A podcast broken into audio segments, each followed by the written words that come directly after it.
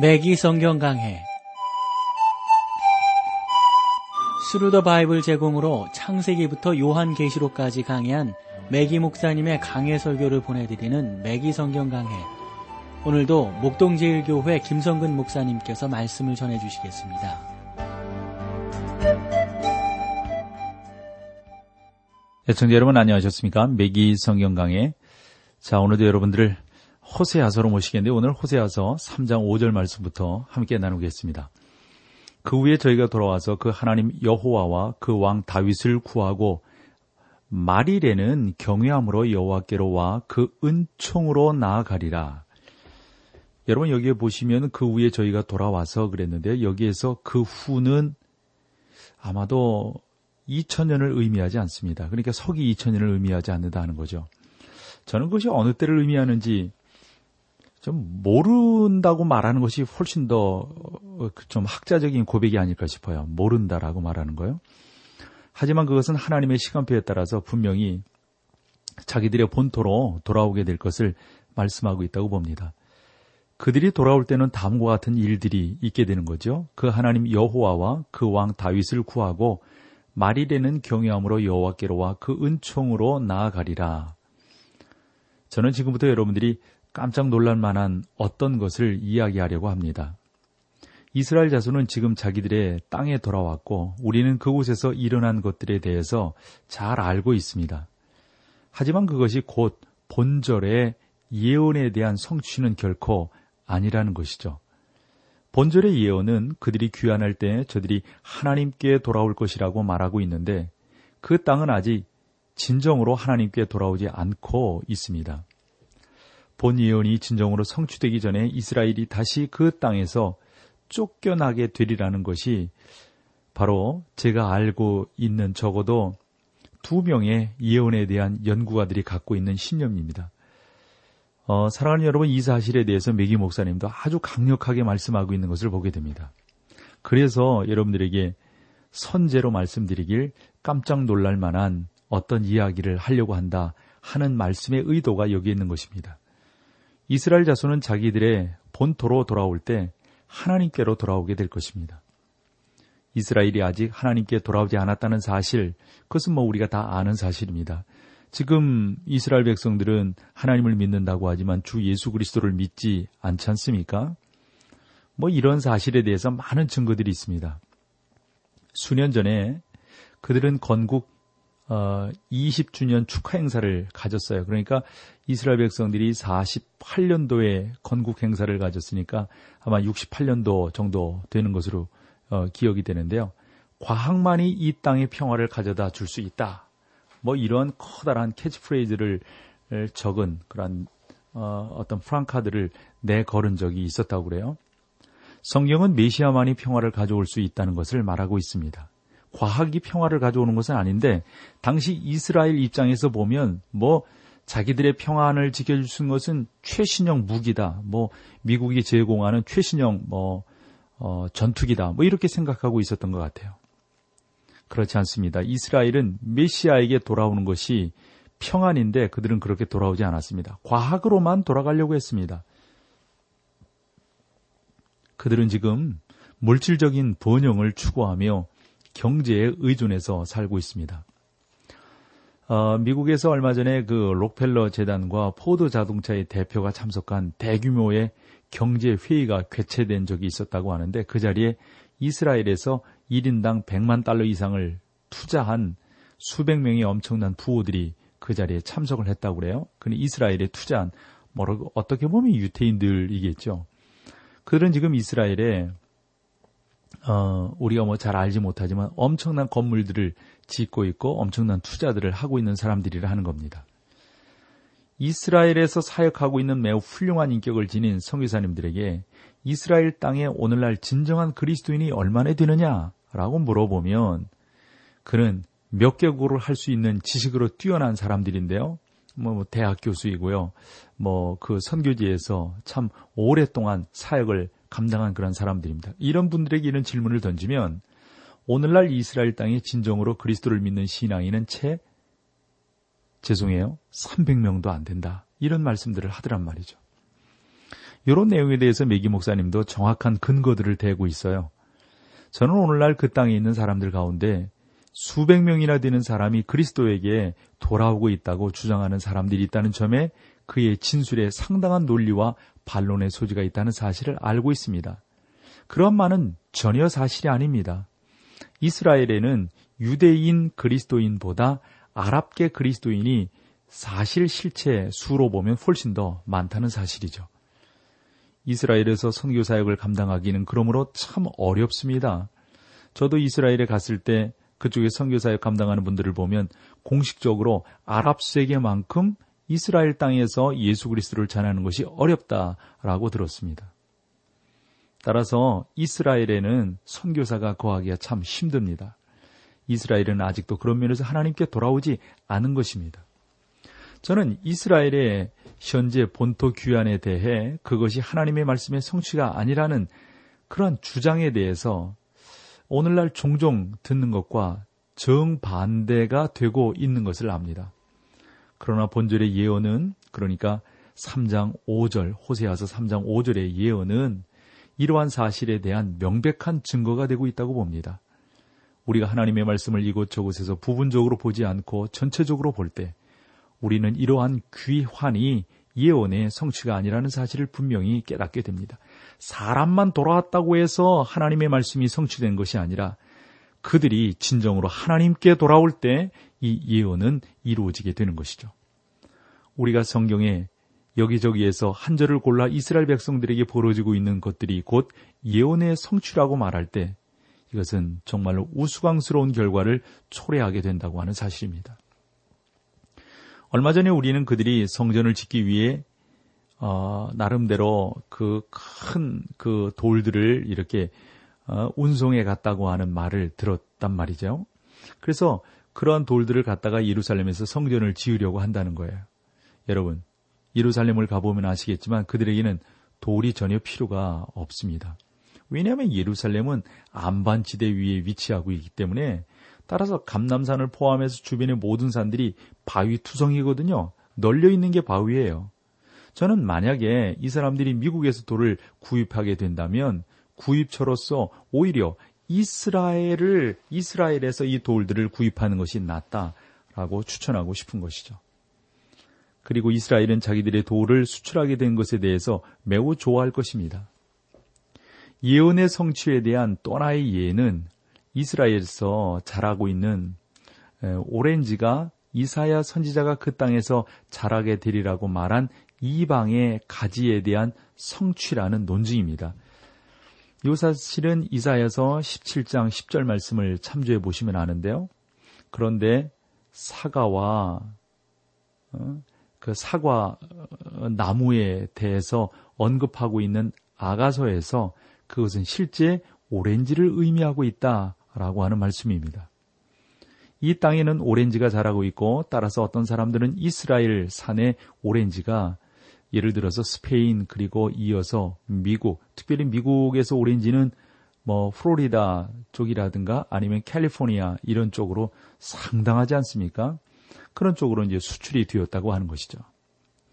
오늘날 이스라엘에서는 오렌지가 자라고 있는데 그것은 이방의 가지가 아닌 것이죠.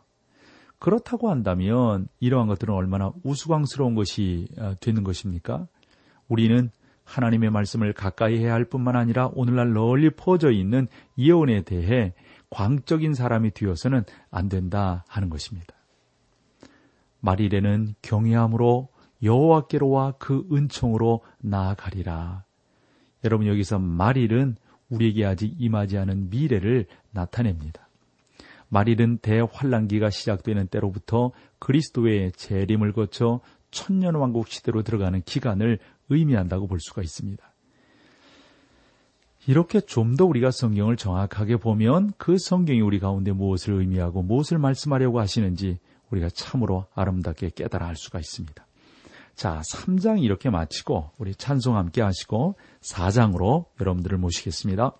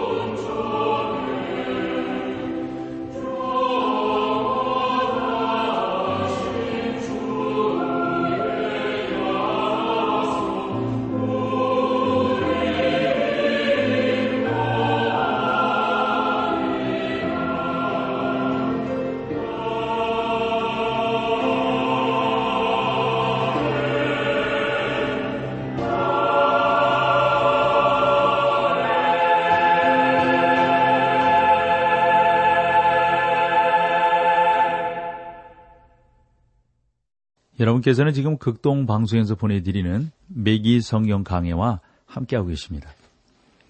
자, 이제 4장으로 넘어가 보실까요? 4장의 주제는 하나님께 대한 이스라엘의 범죄입니다. 호세아서의 이곳에서는 호세아 선지자의 사적이고 아주 개인적인 삶에 대해서 많이 언급하고 어, 있지는 않습니다.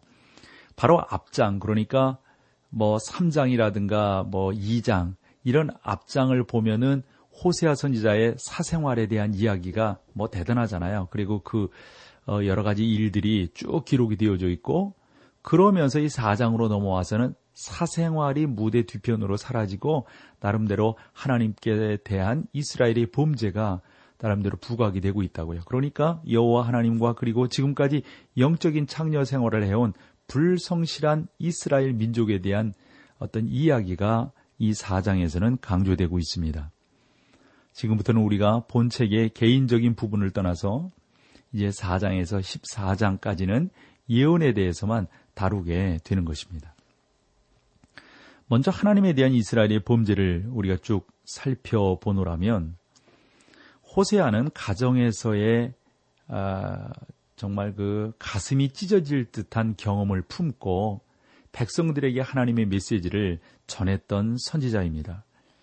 그는 하나님께서 이스라엘 백성에 대해서 어떻게 느끼고 계시는 것을 잘 알고 있었어요. 지금까지 선포된 말들은 모두가 대략적인 것들입니다. 하나님께서는 이스라엘 민족에 대해 그들이 범죄했도다, 그들은 간음을 행했으며 내게 불충실했도다 라고 말씀하셨던 거죠.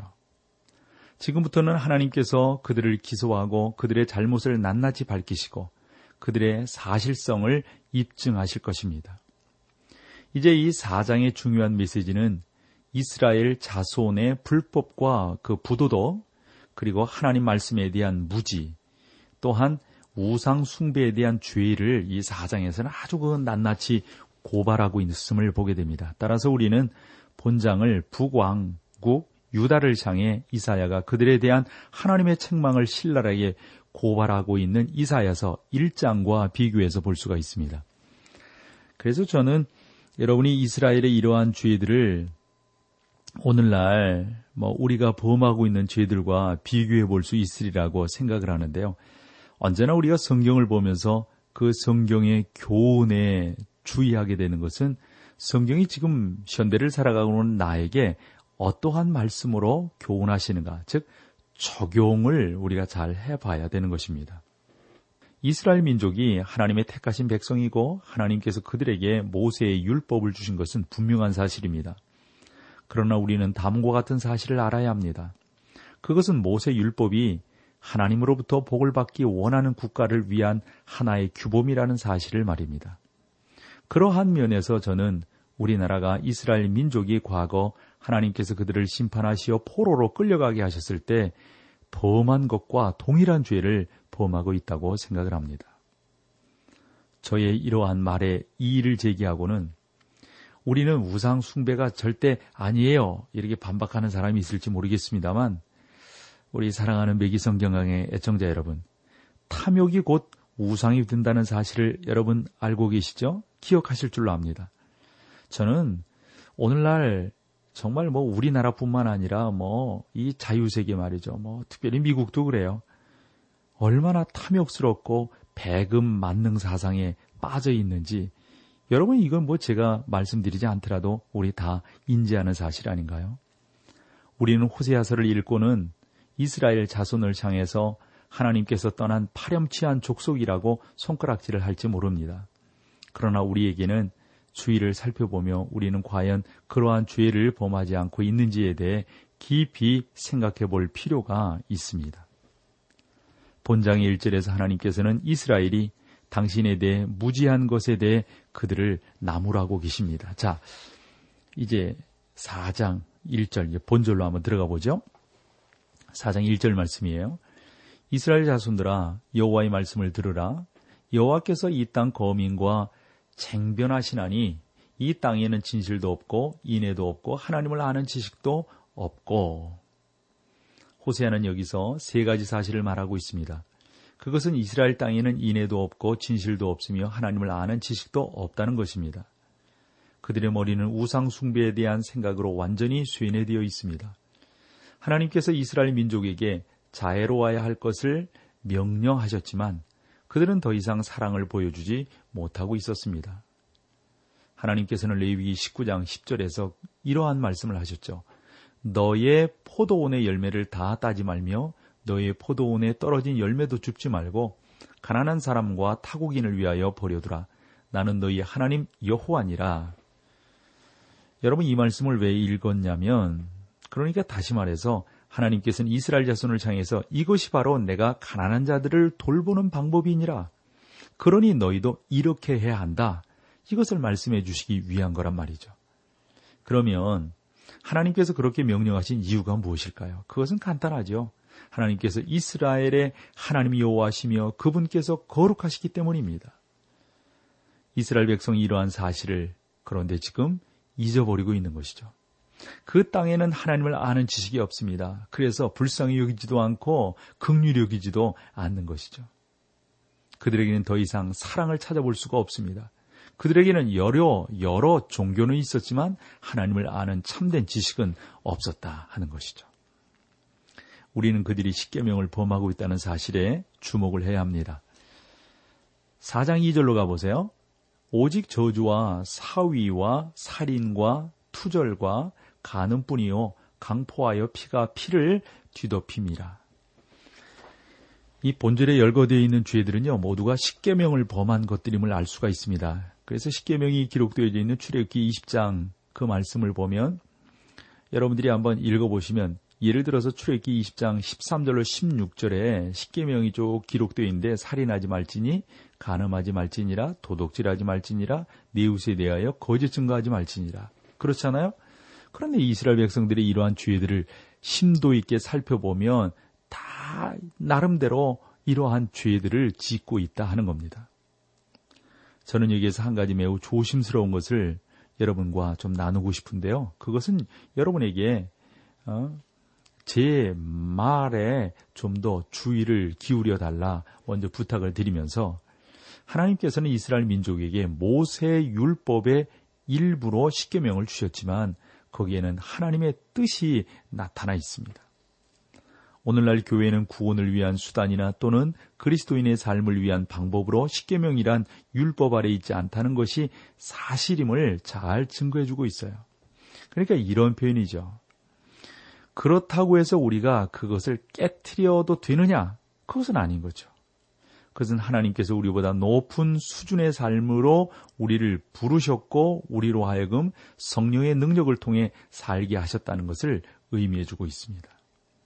그러니까 십계명 가운데 하나님의 뜻이 나타나 있다는 점에서 그것은 모든 사람의 법을 위한 기준이 되는 것입니다. 하나님께서 당신의 백성으로 택하시어 직접 상대하신 이스라엘 민족은 세계의 다른 나라들에게 하나의 본이 되고 있습니다. 오늘날의 유럽 국가들은 이른바 기독교적인 문화를 갖고 있지 않습니까? 그런데 그들이 기독교적인 문화를 갖게 된 근본적인 원인이 국가의 법이 십계명을 본떠 제정되었기 때문이다 하는 겁니다. 하나님의 율법은 모든 국가를 위한 법이 됩니다. 하나님께서 살인하지 말지니라, 간음하지 말지니라 라고 말씀하셨는데 성경에는 하나님의 다른 명령도 있습니다. 하나님께서는 술 취하는 것과 동성애를 엄하게 금지하셨어요. 하나님께서는 동성애에 대해서 말씀하실 때 가장 강한 어조로 말씀하고 계셨거든요. 이런 거 있죠. 하나님께서는 백성이나 개인이 동성애의 죄를 범할 때 그들을 버리시겠다고 말씀하셨습니다. 하나님께서는 이스라엘이 이러한 죄를 범했을 때 그들을 포로로 잡혀가도록 버려두셨어요. 우리가 이것을 신학적 용어로 유기하셨다, 예, 버려두셨다, 내버려두셨다 하는 겁니다. 한데 이와 같은 죄들이 얼마나 요즘 세상 가운데 공공연하게 드러나고 있습니까? 흔히 요즘 커밍아웃이라는 표현 하잖아요. 참, 뭐 우리가 이거 참 어떤 개인을 이렇게 공박하고 면박 주려고 하는 것은 아니고 신앙을 가진 우리 차원에서 우리의 신앙을 어떻게 지켜야 하고 우리의 자녀들을 어떻게 키워야 할 것인가를 다시 한번 생각하게 하는 내용이라고 봅니다. 오늘날 뭐, 뭐, 우리나라도 그렇고, 미국도 그렇고, 특별히 기독교 국가인 뭐 여러 나라들을 보면 하나님을 아는 지식이 자꾸 줄어든다 하는 것을 어, 고백하고 있는 것을 보게 됩니다. 우리는 어디를 가나 교회를 볼 수 있습니다. 대한민국에 오면 다 그렇잖아요. 교회 모르는 사람들이 어디 있습니까? 다 교회를 압니다. 또 주일이면 교회마다 많은 사람들이 모여서 하나님을 예배한다고 합니다. 참 그렇습니다. 그런데 여러분, 이러한 모임 가운데서 얼마만큼 하나님이 하나님답게 경배되어지고 예배되어지고 있는가? 다시 한번 우리가 심도 있게 살펴보지 않으면 안 되는 것입니다. 얼마 전에 한 정치 지도자가 TV에서 사복음서가 서로 일치하지 않는다는 말을 그래 했어요. 그는 성경을 잘못 인용한 것인데, 어, 그러한 뭐 세상적으로 유명하고 이름 있는 사람이 그런 말을 하니까 사람들에게 공신력이 싹 들렸단 말이에요. 그런데 여러분 그것은 잘못 해석한 것입니다. 그것은 분명히 잘못된 것입니다. 그러므로 우리가 한 번 더 기억하고 한 번 더 생각해야 될 것은 우리 가운데 진정한 하나님의 경배가 있는가 하는 것들을 다시 한번 우리가 살펴보지 않으면 안 되는 것이죠. 자, 오늘 여기까지 하고요. 다음 시간에 또 여러분들을 호세아서에서 만나 뵙겠습니다. 고맙습니다. 매기 성경 강해 지금까지 Thru the Bible 제공으로 창세기부터 요한계시록까지 강해한 매기 목사님의 강해 설교를 목동제일교회 김성근 목사님께서 전해주셨습니다. 이 시간 방송 들으시고 청취 소감을 보내주신 분께는 나침반 출판사에서 신앙서적을 보내드립니다. 청취 소감을 남겨주실 분들은 극동방송 홈페이지 매기 성경 강해로 들어오셔서 사연을 남겨주시거나 문자로 참여하실 분들은 한 통에 50원의 유료 문자 샵 1069, 샵 1069번으로 보내주시기 바랍니다. 매기 성경 강해 오늘 순서를 마칩니다.